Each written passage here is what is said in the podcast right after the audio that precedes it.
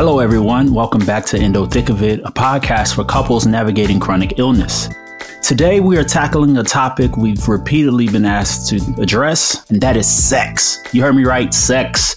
Particularly maintaining or regaining sexual intimacy as a chronically ill person. To help us tackle this topic, we invited Nurse Jenna to the podcast. Nurse Jenna is a nurse practitioner and sexual health specialist. Her career launched in a busy downtown DC office where she became an expert in urology, urogyne, sexual health, and pelvic floor disorders. She specializes in complex patients and offers a holistic approach to her care. Jenna's passion for education is an integral component to her practice. She believes it is essential for a person to understand how their body functions in order to heal dysfunction and improve quality of life. She created the practice DiscovHER Health so she could deliver quality care in an environment that prioritizes patient education, evidence based care, and time. She also launched a new podcast that I absolutely love the name of. It's called Tame the Taboo, where she sheds light on a wide range of topics from sexual wellness to financial wholeness. So, without further delay, let's welcome Nurse Jenna. Yeah, thank you guys. I'm so excited to be on your platform and um, just get into it. I love to talk about, of course, the taboo subject, so I'm sure we will get into the things. Well, first, I, I really wanted to just let you know I love the name of your practice and the name of the podcast. Could you tell us more about just the inspiration um, for the names and also give us a little bit more about what you're passionate about and the different conditions that you treat? Yeah, perfect. So, DiscovHER Health um, is the name of my practice. And I was actually still in undergrad when it came to me, literally in a dream. I was not a nurse, not wow. a nurse practitioner, not a business owner. Um, but I don't know if you're like a spiritual person, but sometimes God just like puts things on your hearts. Um, and that happened to me with the name of the practice. And I was like, okay, Discover Her, that's clever. Healthcare, education, resources. Like, what do I do with this? And so I got an email address for it discovherhealth at gmail.com and i just sat on it for years and years. And then after the birth of my daughter i was like i cannot continue to work in this system. Um, i cannot continue to delay this dream you know that god has put into my heart. So i have to start a practice. So i started my llc and i was thinking of names and i was like you know, going back and forth because it's it's a clever name, Discover Her, right? But people mm-hmm. say it wrong all the time. They say Discover Her. Mm-hmm. Um, so I was like, maybe I should do it, maybe I shouldn't. But finally, I was like, I'm just gonna do it. You know, like it it came to me, so I'm just gonna roll with it. So I've just been rolling with it, and um, thank you for for that compliment. Uh, so yeah, and then Tame the Taboo was just it, I don't know. I think I'm a pretty creative person, but as I was thinking about like the podcast and how to put my voice out there, I was like, I want to talk about all these taboo subjects, and I just want to like, I want to tame the taboo. Um, and so I actually thought of it as a book title first. And I was like, okay, I, I want to, which of course I have not written the book yet, but it's in the works. And I was like, is it is in the works? In the works. It's on my heart. So it might be another 10 years, but who knows? That's all right. um, so yeah, so then that's where the podcast name came from. And I love to talk again about taboo subjects. So peeing and pooping and sex and pain and all the things that other people run away from. I'm like, give it to me. Let's talk about it. Let's get into it. I feel like I've been blessed with the ability to really listen, and that's what really taboo subjects need is someone who is willing to sit down and listen to kind of get into the thick of it. Um, so yeah. That's awesome. I, I, also I also like the fact that um, you decided to not change the name, even though it was difficult for people to say. You know, because I'm a firm be- believer that people will catch up. You know, they just need time to adjust to it, but people they'll catch up to it. So Thank you for that. Yeah.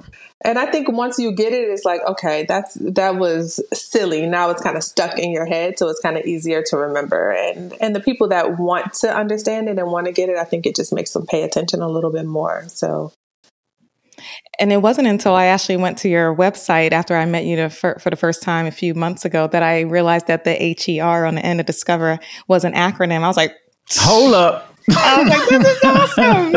I love it. Thank you. Yeah. So while we're on the topic of acronyms, why don't you go ahead and, and share the acronym with the people who are listening who aren't familiar? Yeah, so the her, um, the the practice DiscovHER Health is really centered around her, um, and it's healthcare, education, and resources. Dope. So we deliver quality healthcare. Again, education. I was a professor. Um, I love to educate my clients. I spend an hour with everyone. I love to educate other clinicians. That's a big passion of mine. So that's the E, and then the resources is we have a shop. So you know when we are doing a plan of care, and I'm like, go and buy a vibrator or dilators or you know, here's the right lube. I really thought it was important to have it in house so that people can know this isn't chosen curated by an expert. Like this is a trusted product. So that's the her. The latter that's is dope. huge because it's such a saturated um, industry now just some intimacy products and you know in general so i know i personally appreciate that when i can get it recommended and for for me primarily it was my pelvic floor PT that recommended all of my things but not everyone has that that resource uh, available to them so to be able to go to your website and see that you're someone who knows what they're talking about who knows what's tried and true and what's of good quality and is recommended I often send people to to your site and say if she says it's okay Thank then you. it's okay Thank you. Thank Absolutely. You so much. well, let's dive into talking about intimacy. And I, I want to make it clear that we understand that sex and intimacy are two two different things. Um, and I think intimacy is probably a good place for us to start because in order to have intimacy, you do need to have safety. Um, you need to have open communication. And also, you want to really just make sure that you're being true to yourself and honoring your body. So I figured let's start there because before we dive into how to have great sets or how to navigate um, chronic illness where maybe sets is painful for you, we need to really make sure that people understand the foundation mm-hmm. first. Yeah, define mm-hmm. the terms, right? Before well, and also create forward, the, the, so. that safe space so that if you are mm-hmm. having mm-hmm. issues um, you know pain with sets or or even anxiety with sets yeah any any of those things sets really is not supposed to cause those feelings sets shouldn't be painful unless you want it to mm-hmm. be and uh, it's okay um, to be able to communicate that. You need um, someone that you can openly communicate that with. I will hope be your partner, but then next, I would love for it to be a health a healthcare practitioner like your like yourself. Mm-hmm. So, so, so what is someone like the foundational components of intimacy that you try to cover with your patients before even going into how we're going to get back to having sex right again. yeah it's definitely active consent is the, one of the first things i teach um, and when i say active consent i mean when i am laying hands on any client they've heard my spiel and what i say is just because you have come here today just because you have decided that you want to do this procedure that you want to do the exam does not mean that you can't remove that consent Hello. right so we can be midway through the exam, and if you say no stop, that means no stop, right? That means I stop touching. I don't try to coerce you. I don't try to convince you that it's something that you need. Um, and so that's a skill that you really have to practice. And I think that learning how to start that, start practicing that skill in the environment of a healthcare professional's like chair is essential, right? Because if you can tell me no as a person of authority, right, then I think it's going to make it hopefully easier easier for you to be able to tell your partner, hey, actually, no, we need to stop, you know? Um, actually, that hurts. I'm not comfortable with that. And so it is a skill, and it, hopefully, my clients have started to like build that skill. Um, but that's essential to intimacy. You have to be able to be safe, like you said, and safety, you have to consent to whatever it is that you're doing, and you have to do so enthusiastically and actively. And now we're about to hear all the nuggets. That is a that's a good that's that that is a great one to to start with because I sadly, and I'm sure you've heard it too. I have lost count of the number of people who have gone through with having sets that was that did not feel safe, that was painful, thinking that they would they just had to just grin and bear it uh, for the sake of societal norms, for the sake of their relationship, for the sake of their partner's ego. And it just breaks my heart every time I, I hear that. And then it doubly breaks my heart when I hear that that's happening with a healthcare provider where people, like when I talk about consent, I often have patients that say, this is the first time anyone has ever even asked me this or told me what they're doing before, or what they're about to do before they do it, even if it's just touching me. And I though that breaks my heart, it also brings me joy to know that I can set that new standard for them to say that that's, that should be the norm. Mm-hmm. No one should touch you without without your consent, without your permission. Mm-hmm. And guess what? When they demand consent, um, from their other providers, then that next provider is going to be like, okay, well, she just challenged mm-hmm. me in this mm-hmm. way. And hopefully they will think twice before they just do that exam, just do that swab, just do that speculum on the next patient. So it really is like, you know, kind of like wildfire. It's going to spread and spread and spread. So the more we empower our patients, the more we challenge the healthcare system. And that's really, I talk about a healthcare revolution all the time. Like that's what we're starting mm-hmm. right here.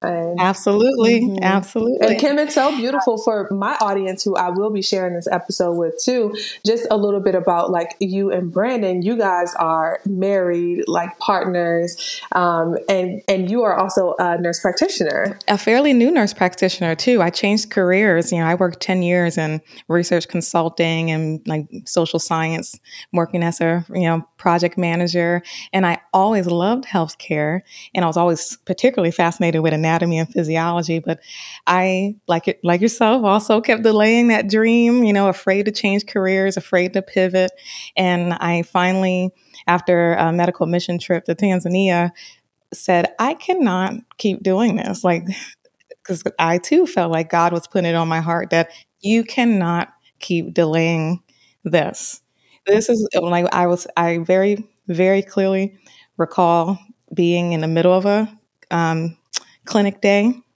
in a rural village, hungry, thirsty, completely like depleted physio- physiologically, but feeling so alive because I was doing exactly what I was supposed to be doing, which was delivering quality like healthcare and, and facilitating people getting high, you know, quality care. And that's what finally had me come home and say, I, I got to do it. and, and said, you know, I don't know all the mm-hmm. steps, but God mm-hmm. just really mm-hmm. needs to just show me the first step and and show me the next and show me the next and show me the next and mm-hmm. I and I particularly went into nursing with the intention mm-hmm. of becoming a nurse practitioner because it was nurse practitioners on that medical mission trip that I was just absolutely blown away by and I just couldn't wrap my head around just how beautiful they their healthcare delivery was and no no you know not knocking physicians at all but there was a stark difference in the kindness the holistic approach the um, therapeutic touch i mean just the active listening i mean it was it was some really clear components of the nurse practitioners uh, approach to care in the field and the physicians at, uh, at that time, which they provided good mm-hmm. care, but I particularly resonated with the NP's care. So I'm definitely one of those folks who said, I am here to become a nurse practitioner. mm-hmm, mm-hmm. I yeah, love man. that. And you did it. The beautiful thing about nursing, and especially as a nurse practitioner, is that yes, we can still operate in the medical world. We can prescribe, we can do all these things, you know, we can recommend surgery, but nursing is all about like delivering care. It's about sitting with folks. It's about caring for the patient. It's, we don't learn from the medical model, which is like disease processes. We learn from like how is this affecting my patient and how do I make my patient feel good. So to be able to have that kind of baseline and then expand on it with the clinical mm-hmm. skills to be able to you know deliver the medication and and the other things is like I don't, I don't think it's a better I, career. I'm, I'm biased, yeah. but I agree. uh, and and my my research and like public health research background only like made that like more um, impactful to be honest because because of my public health background i could also see how my high quality holistic delivery of care could also improve the health of families and communities and impact population health ultimately. And so it, it's it's I'm realizing now, the more that I'm working in practice, that it really is a gift to be able to see the big picture on the other end of communities being able to care for themselves, make informed health decisions, being able to take care of their families, live higher, you know, better quality of, of life, better health outcomes, being able to make, make their decisions um, despite even their education level or despite their their background still being able to become mm-hmm. an informed patient and be able to navigate their care it's I, I live for it. You I guys live, are superheroes, man. like, as Brandon, I mean, he don't know yet, but he's coming on my on the next mission trip with me. That's something that I've been wanting to do um, for a while, anyways. Um, you know, I love I love video and and story. You know, so like capturing stories and moments and stuff. You know, that's that's huge for me. So, yeah, I can't wait. So. That's awesome. Y'all are a dream team. I love that.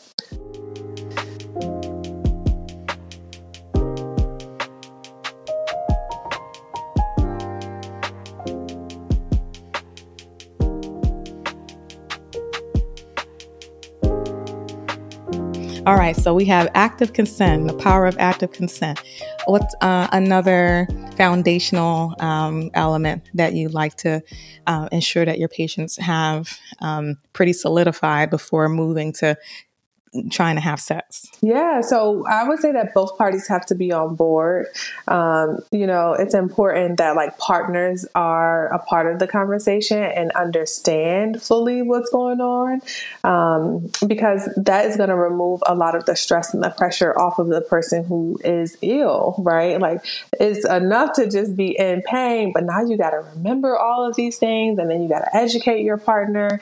So that partner really has to come to the table like with a full understanding of what the other person is going through.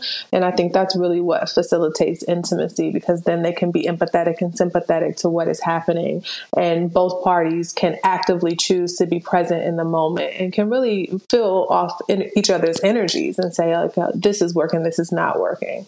So you really have to have two people or, or more if you choose more but all parties involved have to really have a full understanding of what is happening, the complete story. Absolutely, and and you're you're right with that education piece, um, and it can be hard to serve as your partner's uh, sole source of information, especially when it's clinical information and you're still trying to trying to understand. So I'm a, a, a big fan of, an, of having the, the partner present. Um, takes not only the pressure off the patient to have to do all the edu- education, but then they also can see what their their partner goes through. Uh, I, for for example, I try to have Brandon present for um, as many appointments as possible, whether it's a pelvic floor physical therapy session or a pelvic pain assessment or pain management appointment because it also helps to just have someone else who's hearing the, the information, but also he can have his eyes open to like what actually is um, painful, what um, what's working, what's not, the complexity of it. Like it's not just uh, sex hurts. Like it's a, it can be a lot more complicated than that. There could be multiple pain generators, and so, and even for me as a clinician, it could be hard to explain all of those things um, when he can really just get it firsthand uh, if he's present in the appointment. So yeah, and it's and it's very empowering for someone in my position too because it's like um oftentimes you don't know the right questions to even ask because you don't like there's so much information that you don't know. So like once you know certain things, it prompts you to ask the right questions, you know? And so um you know, you don't know what you don't know, right? So um being able to put yourself into a position to where you're getting more of the information and you're you're in the in the same room where you can ask questions you can get clarity mm-hmm. um, and you know even if you're in the room and don't have the right questions you're still showing up for your partner and I think that's so important. It's just like having somebody show up for you, you know, physically, or however else. Um, even if a partner is not able to be in the room, sometimes I'll ask, like, do you want to call them? Do you want them to be on the phone, like when we're doing the education piece? Or uh, definitely at the end, I'll say, like, they are welcome to come if you feel like that would be good for you to have them there. Um, but it's so important. And also, as much as I try to keep people from disassociating during the visits, it's gonna happen. You know, I have a mobile on the ceiling just so it's something pretty for people to look at. So I probably sound like womp womp womp womp. You know, trying to do my education. They're like, "Girl, I'm just trying to get through this visit. I'm just trying to like, if you could get your finger out of me, then I can hear you." I can relate to that. Um. yeah. so having just another person in the room to to pick up when you have to leave your body right? Because that it happens whether you know you've been to countless therapy sessions or not like dissociation is just a part of the the pain um, experience unfortunately. And so if you are dissociated if you are removed from your body because that is what you need to protect you in that moment if you have somebody yeah, else to hold space for you it, um, it one of the things changer. that i um, want to start doing, but I'm just going to have to get it myself because it takes forever to get my job to do anything, uh, is providing a mirror and uh, at least the option of, of a mirror because you know, like, oh, bless you. Uh, because that's a good way to give people the option of staying present when they really want to. Like you have patients like like me and many others mm-hmm. who have, have had chronic pelvic pain for so long that even if we don't want to dissociate, we do. So, and I noticed that when I had a mm-hmm. mirror present to be able to see what was going on, it was, it actually helped me stay present. Um, it was mm-hmm. like such a helpful tool that I want to make sure that my patients can have available to them too. Mm-hmm. And I'm serious. I will send you one. I have Thank one you. that has a light on it. It's awesome. Um, like, um, I definitely use it. Yeah, yes, I will get that out to you. ASAP. And it can really be a game changer. I liken it nice. to, you know, open up the closet when you're a toddler, you know, looking for mm-hmm. the boogeyman. Because there's, when you have pain and when you have painful intercourse, it's so much wrapped up in it, yeah. right? And so when you can say, like, okay, one, I'm not crazy because look how red mm-hmm. that is, mm-hmm. you know, or um, if I'm pointing out the anatomy, I, I can show you the vulva model, which I have a few of them over my shoulder. I can show you that model, but if you don't know what your own anatomy looks like, it's like if changes are happening, yeah. you don't really exactly. know. Absolutely. Right?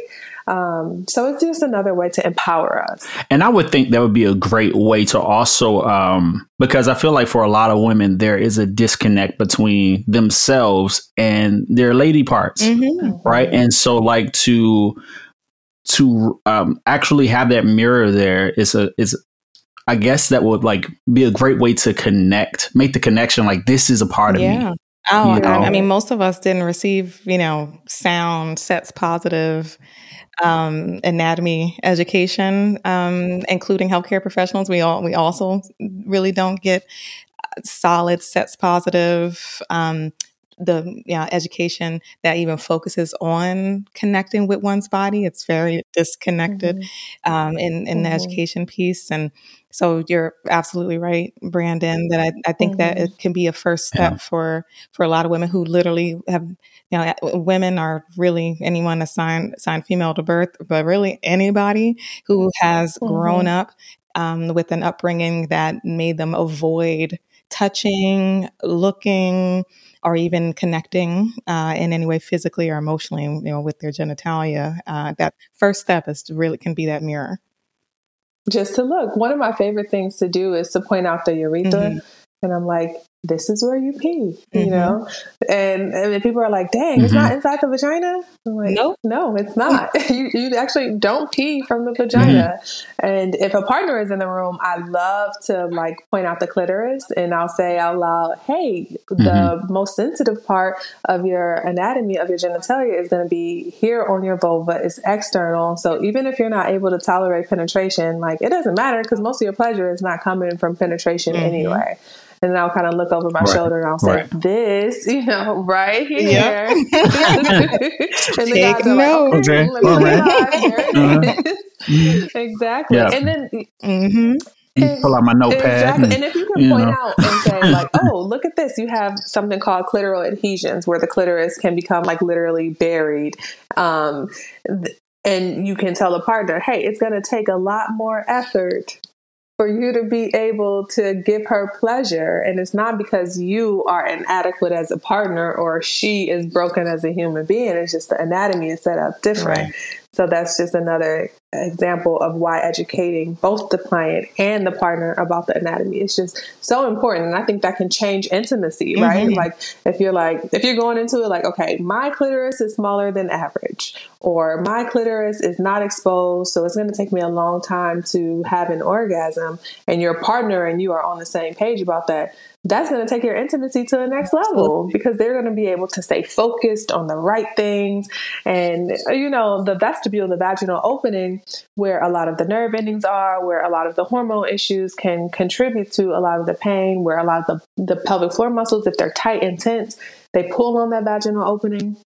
And so, if we have an understanding of that's not even essential for pleasure anyway, mm-hmm we can avoid all that and we can focus externally, that changes the game for people. Yeah. Yeah, and I just being able to like broaden and and not eliminate because if someone if their goal is penetrative inter, you know intercourse then we can work towards that goal as best as we can but in the journey it doesn't mean that you mm-hmm. have to just completely avoid intimacy, sexual intimacy altogether it's an opportunity to be able to broaden um, what is all in your understanding of of sexual intimacy uh, and that exploration it takes a lot of the nervousness and the and and feelings of inadequacy uh, out of the mm-hmm. equation at least from from what i've experienced and what others have have told me because now it's more of a it's explorative explorative like journey with the, with your partner or part, our mm-hmm. partners mm-hmm. as opposed to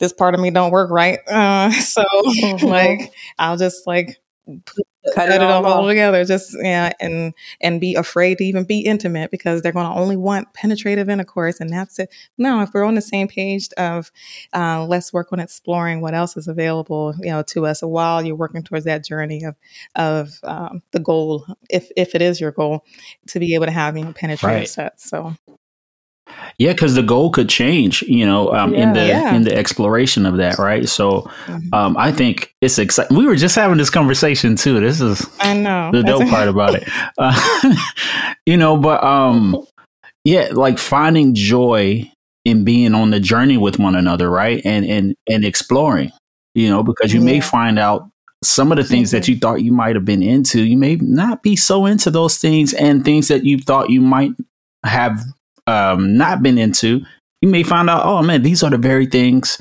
that are are like the the meat and potatoes of where we should be, um, yeah. like sexually. So. Mm-hmm. Or, and or that you know that you know thing or activity that you've been avoiding may actually bring some deep connect connection with you and your partner um, that you didn't realize it would you mm-hmm. know I've had a, a, number of patients who are like, I don't even want to hold my husband's hand anymore because I'm afraid that it's going to leave. And so there is somebody listening right now who is touch deprived because they have painful penetration, right? And so they are denying hugs and kisses and cuddles and snuggles and the things that are essential to human connection, right? Like we will quite literally go crazy. Your life expectancy will shorten a lot if you are not being touched. And so if we are consciously and on purpose denying ourselves that touch that can extend our lives, extend our pleasure, extend our joy because of this one thing, because of penetration, you're missing out on a whole lot of good. Thank you so much for listening to this episode of Endo Thick of It.